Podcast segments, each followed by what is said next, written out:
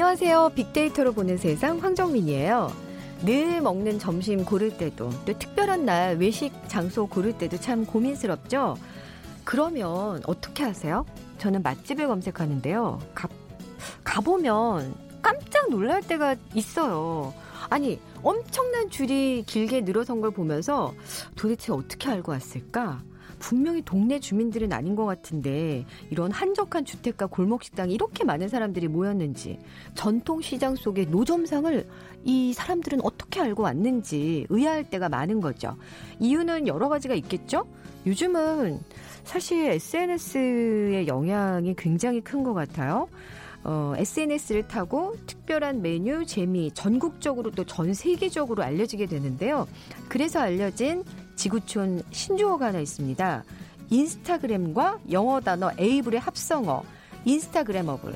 인스타그램에 올릴 만한 이런 이 정도로 해석하면 될까요? 오늘은 이 얘기 나눠볼게요. 어, 그리고 이어지는 글로벌 트렌드 따라잡기에서는 이번 주 IT 분야의 핫 이슈 자세하게 살펴보겠습니다.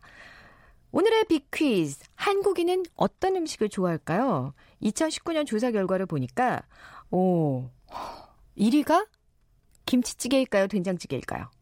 1위는 김치찌개, 2위는 된장찌개, 3위는 불고기, 4위는 김치였고요. 그 외에 뭐 잡채, 삼겹살, 떡볶이, 청국장 등이 뒤를 이었습니다. 5위는 무엇일까요? 음, 한국인이 좋아하는 음식 5위. 색과 맛, 계절과 지역, 자연과 인간이 한데 어울려서 조화와 융합을 이루는 음식이죠.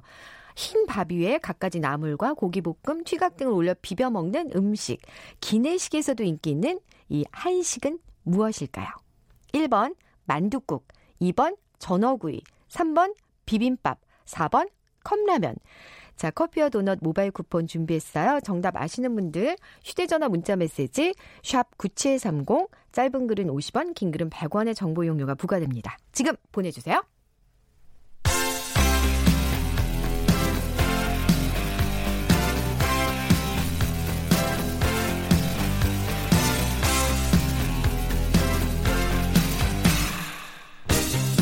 트렌드는 10년마다 반복된다.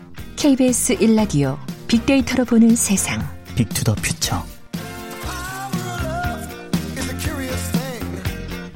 최신 핫 트렌드와 복고 문화를 두루 살펴보는 시간 Big to the Future 빅 커뮤니케이션 전민기 팀장과 함께합니다. 어서 오세요. 네, 반갑습니다. 전민기입니다. 네, 저 이렇게 얼마 전에 전주를 갔었는데요. 네. 거기서도 그냥 비빔밥 이렇게 하면은 딱 이렇게 나오는 데가 몇 개 있어요. 그쵸. 그럼 그 중에서 찾아서 가게 되지 네. 거기에 아무런 지식도 없이 가게 되진 않더라고요. 맞아요. 근데 네. 이게 예전엔 사실 뭐 맛집 갈 때는 거의 인맥 동원했잖아요. 어, 야 거기 어. 전주에 사는 친구한테 어, 갑자기 전화를 네. 했죠. 그 다음이 이제 어, 포털 사이트에서 검색했고요. 네. 요즘에는 트렌드가 이제 포털도 믿을 수 없다. 아. 네, SNS에서 먼저 확인하고 그 다음에 블로그로 들어가서 아. 자세히 나온 설명을 이제 보는 형식으로. 아, 네. 그러니까 SNS에서 좋아요가 많이 붙어 있다든지 아니면 맛집이라고 많이 나오는 곳들이 네. 확실히 확률이 높더라고요. 음. 그러니까 이제 그런 영향을 받는 게 바로 이 인스타그래머블이 전 세계적인 추세거든요. 이거는 아, 전 세계적인 그래요? 신조어고. 그러니까 어, 사진에 올라와야지만 그리고 또 사진을 찍을 만한 장소여야지만 이 맛집이 되고 있는 거고요.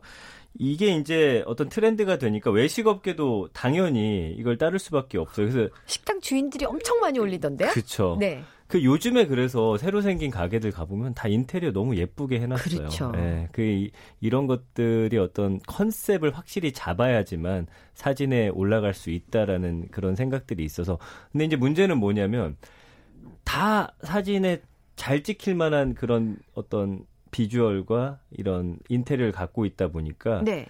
진짜를 또 찾아내야 되는 예전에 아, 왜 그 중에서도 이렇게 왜 저는 그런 거 싫어요 그릇 이만하고 막 소스 막 이렇게 하고 정작 고기는 요만한 거 이런 맞아요, 건 싫어하거든요 맞아요. 근데 네. 그렇게 비주얼만이 아니라 진짜 맛있는 거 예전에 처음에 TV에서 어디 네. 맛집이라고 소개하면은 정말 맛있었어요 네.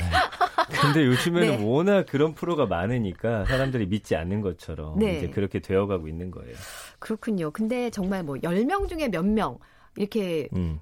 그 뭐 인스타그램 인스타그램을 보고 찾아간다. 뭐 이런 게 있나요? 네, 통계가? 조사가 있습니다. 그래서 네. 실제로 오픈 서베이가 조사를 한 건데 이 SNS 이용자 10명 중 7명이 게시물 보고서 관련 식당에 한번 가보고 싶다 이렇게 느꼈다라고 답을 했고요. 많다. 그렇죠. 네. 그 7명 중에 61%는 실제 해당 식당을 방문한 경험이 있다. 이렇게 조사가 됐습니다. 아니 언젠간 가봐야지가 아니고 이렇게 네. 많은 사람들이 갔다는 거예요. 그렇죠. 어... 이 SNS 맛집 정보나 인기 있는 장소 찾거나 할 때 이제는 정말 인스타그램 빼놓을 수 없고요.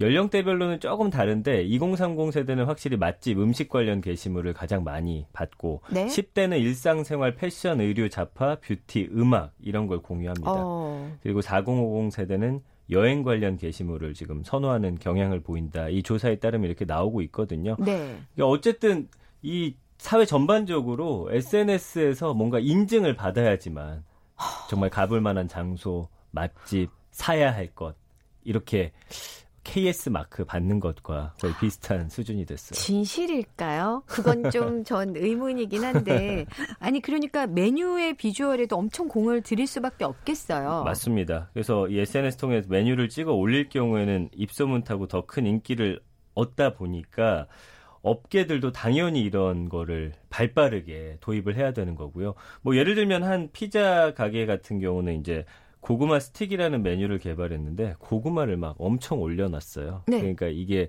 약간 피자는 아닌데 마치 피자 한 판처럼 오. 이게 되게 푸짐해 보이는 거예요. 오. 그러니까 이것이 지금 SNS에서 뭐 먹방이라든지 크리에이터들도 제가 이거 요즘 뜨겁다고 하는데 한번 먹어보겠습니다. 오. 하고 나면 사람들이 또 궁금해서 이걸 그거 보면 또 먹고 거고. 싶어요. 맞아요. 네. 그리고 또 치킨 브랜드 같은 경우는 닭껍질 튀김인데 이거는 사실 비주얼적으로 이쁘진 않으나 네. 특이성이 있는 거죠. 어. 야 이런 게 있는 게 너 한번 먹어봤어? 이게 원래 인도네시아에서만 팔던 메뉴인데 아, 예, 우리나라에 들어와서 막 계속 품절됐었거든요. 어. 그리고 한 패밀리 레스토랑 같은 경우는 스테이크가 있는데 이건 압도적인 비주얼 때문에 인기를 끌었어요. 출시 2년 만에 한 50만 개가 팔렸는데 거의 돌도끼 모양의 기다란 뼈에 고기가 엄청 크게 거의 1kg 이상이라는 큼직한 크기로. 네. 그러니까 이거는 확실히 좀 차별점이 있잖아요. 야, 음. 이렇게 커? 이거 선사 시대 때 봤던 돌도끼 같은 뼈 모양의 고기가 붙어 있네.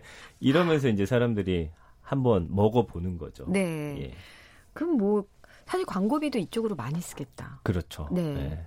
이 빅데이터상에서는 인스타그래머블과 관련해서는 또 어떤 연관어들이 나와 있나요?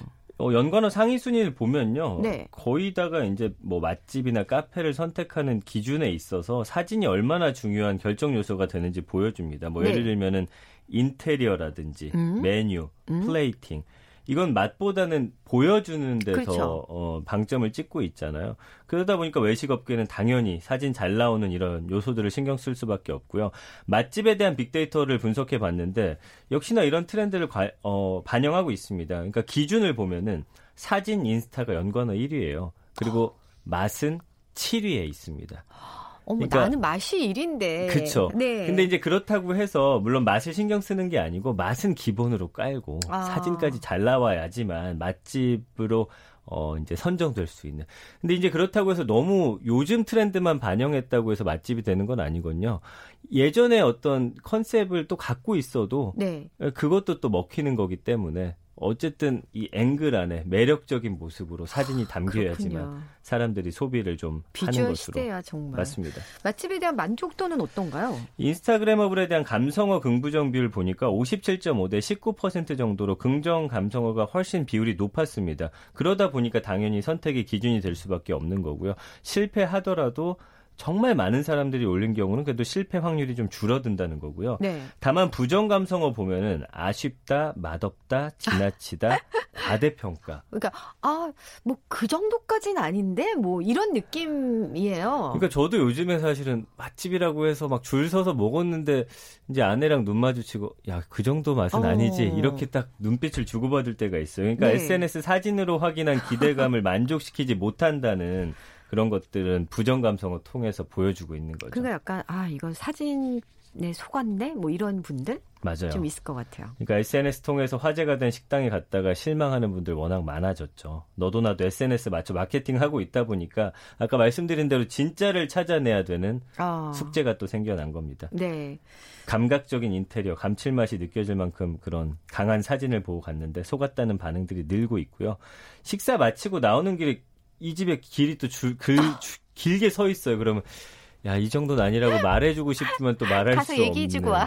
예. 그 여러 가지 그러다 보니까 좀, 음, 요즘에는 SNS 뿐만 아니라 맘카페라든지 여러 경로를 통해서 한 아. 번더 확인하는 네네. 진짜 맛집인지 어. 이런 또 트렌드가 생겨났죠. 부작용도 있죠. 부작용이 굉장히 많아졌어요. 그러니까 사실은 어. 떤 죽어가는 상권도 단순 아주 짧은 기간에 살려내는 효과도 있어요. 그러다 보니까 뭐 예를 들면은 어, 뭐, 경리단길이라든지 망리단길, 종로 익선동 이런 데는 사실 SNS 때문에 빵 떴거든요. 네. 근데 이제 어떤 문제가 생기냐면 젠트리피케이션이 발생하죠. 어, 어 여기 어떤 집값이 올라가고 그러니까 대기업이 올라가고. 들어오고 네. 그러다 보면 여기 기존에 갖고 있던 특색이 사라지면서 여기서 뭔가를 하던 분들이 다른 데로 쫓겨나고 그렇죠. 그러면 거기가 또 다시 빵 뜨고 이런 어떤 주기가 굉장히 짧아져 버리는 거죠. 네. 그런데다가 보여주기식의 어떤 어, 마케팅을 많이 하다 보니까 아까 말씀드린 대로 야 막상 가봤더니 맛이 없네. 없더라? 신뢰도가 떨어지는 거예요. 음. 그리고 지금 광고 자체가 네. 지금 지상파 방송국보다 유튜브나 SNS 쪽으로 작년에 역전이 돼 버렸어요. 그러니까 업계들도 그 파워 블로그라든지 네? 그다음에 인플루언서들한테 더 싼 가격에 여러 명한테 그 아. 사진 하나 올린 게 효과가 더 크다고 느끼니까요. 아. 그러다 보니까 이 사람들이 광고 아닌 척하고 올렸던 것들에 대한 폐해 같은 것들이 많아졌어요. 뭐 네. 임블리 사태라든지 어, 어. 그분이 이제 SNS로 굉장히 사업을 크게 확장시켰지만 부작용이 결국에 나타났거든요. 네. 그러니까 이런 부작용들도 있고요. 그 핫플레이스 주변에 사는 주민들도 너무나 힘들어 하시는 거죠. 막 시도 때도 없이 찾아오니까 우리는 그냥 조용히 살고 싶다. 그러니까 뭐 한옥, 한옥마을 뭐 이런 데는요. 예, 맞아요. 그냥 이게 사람이 사는 집인데 음. 관광객들이 막 아침부터 저녁까지 와가지고 와서 사진 찍고 그러니 얼마나 또 싫으시겠어요. 너무 싫죠. 그 네. 그 골목에서 차 빼고 나가기도 힘들다고 하시더라고요. 음. 뭐 이런 것뿐만 아니라 부작용이 너무나 많아졌어요. 그러니까 네. 심지어 요즘엔 이런 식당도 있어요. SNS에 올려주지 마세요. 사진 찍는 거 부러워합니다. 그러니까 주 동네에서 그냥 오. 단골들 상대로 굉장히 장사가 잘 되고 있었는데 네. 이게 줄이 길어지면 이 단골들이 또 오기가 힘들어지고 없잖아요. 그리고 지금 뭐 유행이 그렇게 길게 가지 않기 때문에 어. 이분들이 금방 빠져나갈 거라는 걸 알아요. 그냥 우리는 동네 단골을 잡겠다 하는 네. 마음이 있으신 거죠. 지금도 충분히 우리는 행복하다. 그래서 어. 제발 사진 찍지 말아주세요. 이런 가게들도 나타나고 있기 때문에 SNS 맛집에 대한 신뢰도가 낮아지고 있고 어떤 트렌드가 너무나 빠르게 바뀌는 거에 대한 어떤 그런 것들. 전 세계적으로 그 트렌드가 빠르게 바뀌고 있나요? 그렇죠. 예. 그리고 마라탕 같은 거 요즘에 인기였다가 가게가 네. 너무나 많이 생겼는데 여기도 마라탕, 저기도 마라탕. 요즘에 보시면 가게들 다 비어 있잖아요. 그런 것들이 다 이 인스타그램 어블의 어떤 폐해라고 볼 수가 있는 것이죠. 어. 그러니까요. 저 아직도 기억나요. 홍대 앞에 가면 조개탕집이 너무 많았던 거예요. 맞아요. 근데 그게 다 나중에는 와플집으로 바뀌었다가 어, 크레페집으로 바뀌었다가 네. 어 아니 근데 음식 하시는 분들도 힘드실 것 같아요. 그러면 그럼 맞아요. 자기의 전문 분야가 아니고 계속 뭔가 바꿔 가야 되는 거잖아요. 그래서 여기서 이제 보여주는 어떤 메시지가 있죠. 너무 유행 따라서 네. 가면 안 된다는 거. 이미 유행이 된 상태에서 이 사업 물론 제가 사업을 컨설팅하는 사람은 아니지만 네. 유행이 됐다 했는데 그걸 시작하면 이미 늦은 거죠. 예, 그러니까 어쨌든 뭔가 선별하실 때도 굉장히 잘 고민하셔야 될 겁니다. 네.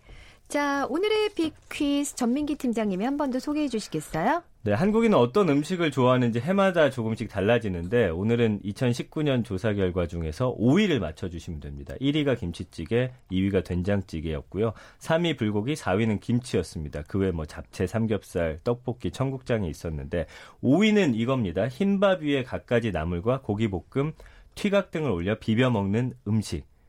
한 비행기 회사 기내식에서도 인기 있는 이 한식은 무엇일까요?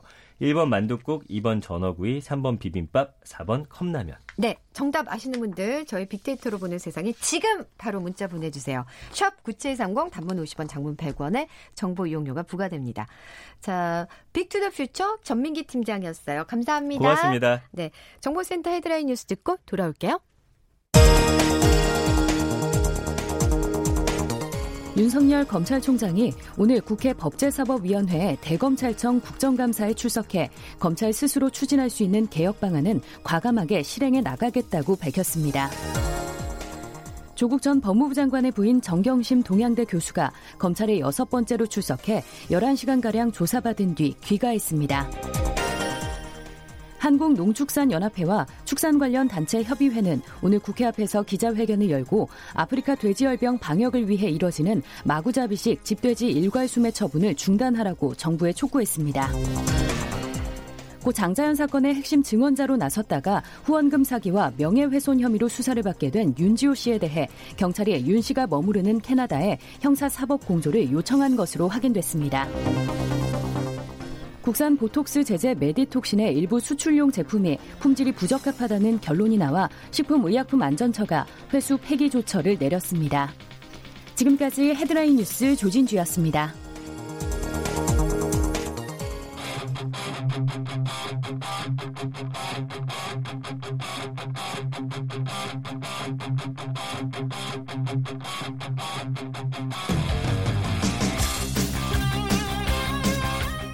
글로벌 트렌드 따라잡기 오늘은 한국 인사이트 연구소 김아람 선임 연구원과 함께합니다. 어서 오세요. 네, 안녕하세요. 네.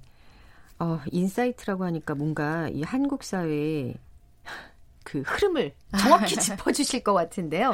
네. 이, 이번 주 화제가 된 IT 분야 이슈부터 살펴볼까요?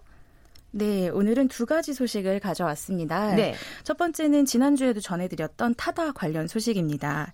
지난주에 출범 1주년을 맞아서 서비스 지역 확대 그리고 증차 관련 발표가 있었잖아요. 네. 그 이후로 택시업계와 국토부의 반발이 굉장히 거셌는데 결국 전방위적으로 들어오는 압박을 이겨내지 못하고 증차 중단을 선언했습니다.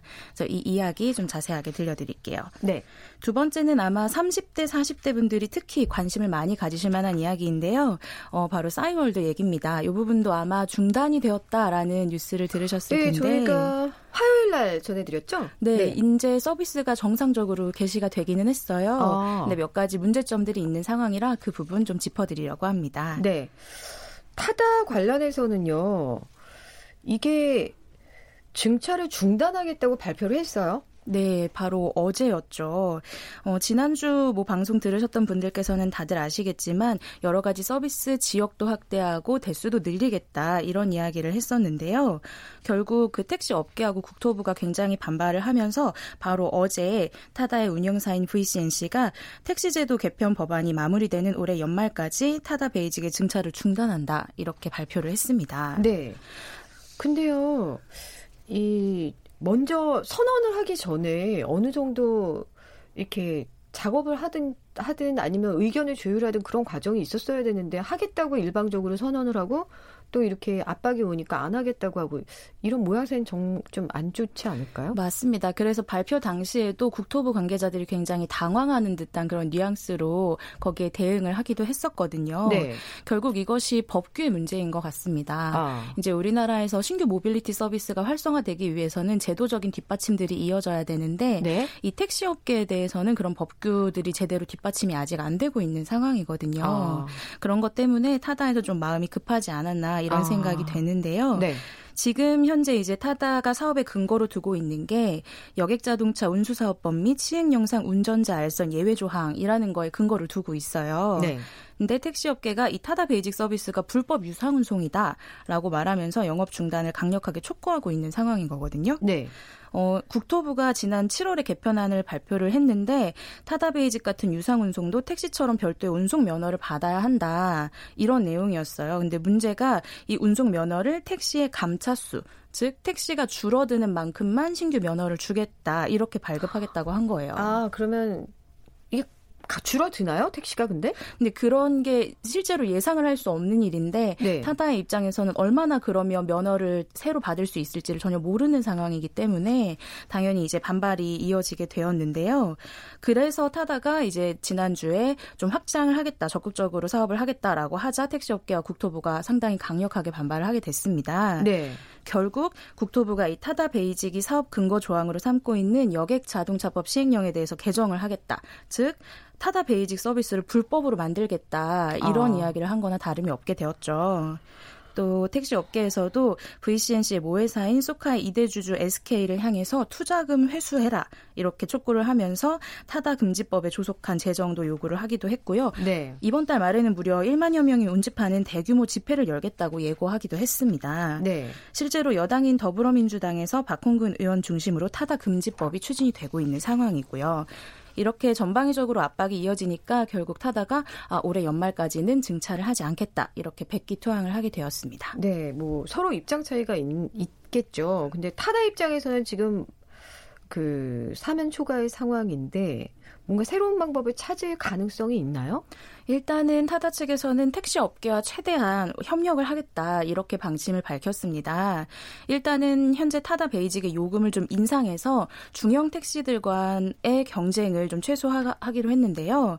관계자가 타다 베이직은 출시 당시에 택시보다 약 30% 비싸게 설계를 했는데 이후에 택시 요금이 인상되면서 기본 요금 수준이 비슷해진 것이다. 네. 네라고 하면서 이를 고려해서 현재 택시보다 좀 높은 수준으로 요금을 조정하겠다라고 밝히기도 했고요. 대신에 20km 이상 장거리 할증 요금에 대해선 낮추는 방식으로 고객들에게 좀 더 합리적인 요금 서비스를 제공하겠다라고 이야기를 했습니다. 네. 그러면 어떤 식으로 더 확대 계획을 갖고 있나요? 일단은 기본 택, 기존 택시와 좀 차별화하겠다라는 전략을 발표한과 동시에 택시들이랑 같이 협업하는 서비스를 확장을 또 하겠다라는 방침인 건데요. 실제로 타다 프리미엄 서비스라는 게 지난 7월에 런칭을 했는데 네? 이거는 개인 택시 그리고 법인 택시의 참여로 함께 운영이 되는 그런 서비스입니다. 그래서 현재 2,800cc 이상의 세단 중심인 요 서비스에 대해서 카니발 등의 승합차 혹은 전기차 등의 친환경 차량으로 다양화하는 방안을 추진을 하기로 했습니다. 또 VCNC 박재욱 대표가 더 큰 사회적 책임을 갖고 노력해야 할 상황이라고 판단했다라고 하면서 정부가 추진하고 있는 택시제도 개편안에 한국의 이런 혁신 모빌리티 서비스가 가능하게 할 수 있도록 그런 방안이 포함될 수 있도록 적극 논의해 나가겠다. 또 택시 업계와도 다양한 차종 그리고 제휴를 통해서 심도 있는 상생 협력 방안을 협의해 나가겠다. 이렇게 밝혔습니다. 네. 그 택시 조합 쪽은 또 입장이 다르겠죠. 네, 이렇게 발표를 했지만 이 타다 반대 투쟁을 주도하고 있는 서울 개인 택시 운송 사업 조합이 입장문을 따로 또 냈습니다. 네. 어, 입장문에서 타다가 버릇없이 이렇게 요금을 올리고 내리고 할 위치에 있지 않다라고 강하게 이야기를 하면서요. 정부와 정치권이 나서서 타다의 불법을 막으려 하자 타다가 급하게 꼼수를 쓰고 있다면서 평가절하하기도 했습니다. 또 증차를 더 하지 않는다라고 약속을 했지만 이미 1,400대가 운행이 되고 있는데 이런 서비스를 전면 중단할 때까지 집회를 계속 이어갈 것이라고 밝혔습니다. 네. 어, 그러면 일단 예정됐던 집회는 하겠네요? 네, 할 것 같아요. 네. 여전히 SNS상의 반응도 뜨거워요. 어떤 의견들이 있나요? 어, 네티즌들의 의견도 이 택시업계와 타다처럼 현재 아주 갈라져 있는 상황인데요. 일단 이 법적인 근거가 좀 열악한 상태에서 사업을 한다는 데에 대해서 좀 불안감이나 거부감 이런 것들을 느끼는 분들이 계셨고요. 또 어떤 분들은 총선을 앞두고 너무 큰 분란을 일으키는 것이 아니냐, 오히려 이 정치권에서 총선용 이슈로 이거를 이용을 하지 않겠느냐 이런 우려를 나타내기도 했습니다. 네. 하지만 반면에 소비자분들 입장에서는 뭐 트렁크에 짐도 자유롭게 실을 수 있고 비교적 쾌적한 환경에서 서비스를 이용할 수 있다는 이유로 이 타다를 옹호하는 분들도 많았고요. 어, 특히나 지방의 경우는 대중교통 상황이 워낙 열악하다 보니까 선진적인 모빌리티 서비스들이 더 다양하게 이루어져야 한다. 이런 의견들을 세, 내세우면서 이런저런 규제 때문에 새로운 서비스들이나 자율주행차 같은 신기술들의 사업화가 방해를 받고 있지 않냐라면서 산업 발전을 위해서 규제를 줄여야 한다는 목소리들도 있었습니다. 네. 자, 다음 소식은 추억의 싸이월드 소식인데요. 지난 화요일에 다들 디지털 수몰민이 되는 게 아닌가 걱정들 많이 하셨는데 어, 일단은 다행스럽네요. 지금 다시 이용할 수 있다고요? 네, 일단은 지금 사이트가 접속이 가능해진 상태입니다. 네. 네, 지난 10일에 싸이월드 홈페이지와 앱 접속이 사전 고지 없이 갑자기 불통이 됐잖아요.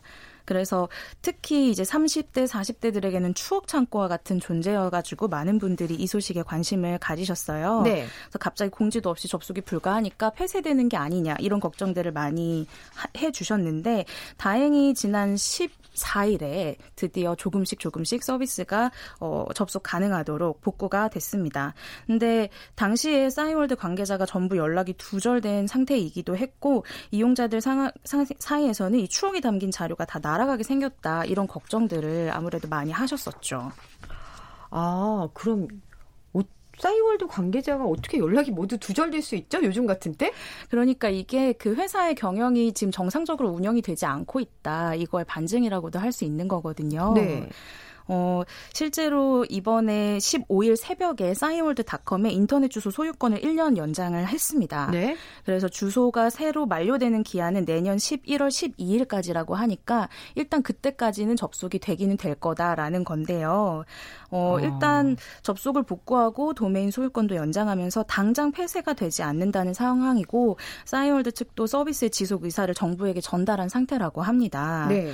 근데 이 싸이월드가 앞으로 정상적으로 운영될지 가지가 지금 미지수인 상황인 건데 어, 아시겠지만 도토리와 일촌 이런 콘텐츠들로 한때 엄청난 인기를 누렸잖아요. 그렇죠. 네, 이 싸이월드를 2016년에 어, 프리첼의 창업자 출신인 전제완 대표가 인수해서 현재까지 운영을 하고 있습니다. 아. 네, 그리고 2017년에는 삼성 벤처 투자로부터 50억 원을 유치하면서 새롭게 뉴스 큐레이션 서비스를 출시를 하기도 했는데 네. 아쉽게도 이 서비스가 제대로 이제 안착이 되지 못했죠. 아. 그 이후에 좀 상당수의 직원들이 회사를 떠났고 자금난으로 심지어는 임금까지 채 체불되는 위기에 지금 처해 있는 상황이고요. 아, 그래요. 네, 이것 때문에 이 전 대표가 고용노동부로부터 검찰 고발까지 당한 걸로 알려져 있습니다. 음, 회사 이게 비용이 아무래도 좀 많이 드나 들겠죠? 싸이월드 서비스 하려면? 네, 아무래도 이제 서버 비용이나 어떤 최소한으로 들어가는 유지비 비용 같은 것들이 있거든요. 최근에 이 1년을 연장했다라고 하는 도메인 비용은 사실 몇만 원 수준밖에 되지가 않아요. 네. 그래서 뭐 11월 12일까지 주소만 지금 받아 놓은 상태라고 할 수가 있겠는데 사실상 다른 유지비의 충당이 가능할지 여부에 대해서는 확실하지 않고요. 아. 또 홈페이지 첫 화면에 접속이 가능해지기는 했지만 미니홈피나 클럽 이런 서비스 곳곳에서 지금 지금 장애가 발생을 발생하고 있는 상황이거든요. 네. 그래서 언제까지 이 서비스가 정상적으로 복구되고 접속이 계속 가능할지에 대해서는 좀 장담하기 어려운 상황이라고 할 수 있겠습니다. 그러면 만약에 정말 싸이월드 서비스가 문을 닫게 된다면 그 안에 있는 자료들은 다 어떻게 되나요? 어, 일단은 만약에 싸이월드 서비스가 정말 폐지를 결정한다면 사전에 이용자들한테 통보를 하는 게 맞습니다. 네. 이게 법적으로 정해져 있는 사항이어서 최소한 30일 전까지는 이용자들한테 알려야 하고요. 또 15일 전까지는 관련 서 서류를 과학기술정보통신부 장관한테 제출을 해야 돼요. 근데 만약에 어느 날 갑자기 사이트가 폐쇄가 되었다. 라고 하면 이 이용자들이 법적인 근거로 역시 싸이월드 자기의 정보, 사진 이런 것들을 요구를 할 수가 있습니다. 그런데요. 이게 단순히 뭐 미니홈피의 문제가 아니라 암호화폐 시장에도 큰 파장이 있다는데 이건 어떤 얘기예요? 네, 이게 싸이월드를 기반으로 한 암호화폐 클링이라는 걸 발행을 하기로 했었거든요. 발행을 한 건 아니고요. 네, 발행을 어. 하기로 계획을 하고 투자자들한테 자금을 많이 모았습니다. 오, 네. 그래서 지금 한 억 원대 6억 5천만 원 이상의 자금은 유치를 한 걸로 알려져 있는데 이런 상황이다 보니까 아무래도 아무래도 이 암호화폐 발행이 제대로 되지 않을 것 같다. 근데 이게 투자를 했던 분들은 본인의 책임이 되는 거기 때문에 법적인 책임을 물을 아, 수 없다는 것이 좀 안타까운 부분입니다. 온라인상의 반응은 어때요? 네, 굉장히 일단은 이용자분들은 안타깝다는 반응을 많이 보였습니다. 심지어 이용료를 낼 테니까 내 자료를 내놔라. 아, 네. 이런 이야기들도 있었고요. 암호화폐에 대해서는 이 이름을 믿고 투자한 이들은 어떻게 하냐. 회사를 상대로 집단 소송을 벌여야 하는 거 아니냐. 이런 반응들도 있었습니다. 네. 자, 한국인사이트 연구소 김아람 선임 연구원과 함께했습니다. 감사합니다. 자, 오늘 커피와 도넛 모바일 쿠폰 받으실 두 분입니다. 아, 음식 메뉴 고를 때 뭘 먹을까 했는데 비빔밥을 먹어요 하고 9103님 보내주셨고 K 비빔밥 최고입니다 하고 6233님 보내주셨는데요. 오늘 비퀴즈 정답은 비빔밥이었고요. 저희가 두 분께 선물 드릴게요. 저는 내일 오전 11시 10분에 다시 찾아뵙겠습니다. 지금까지 황정민이었습니다. 감사합니다.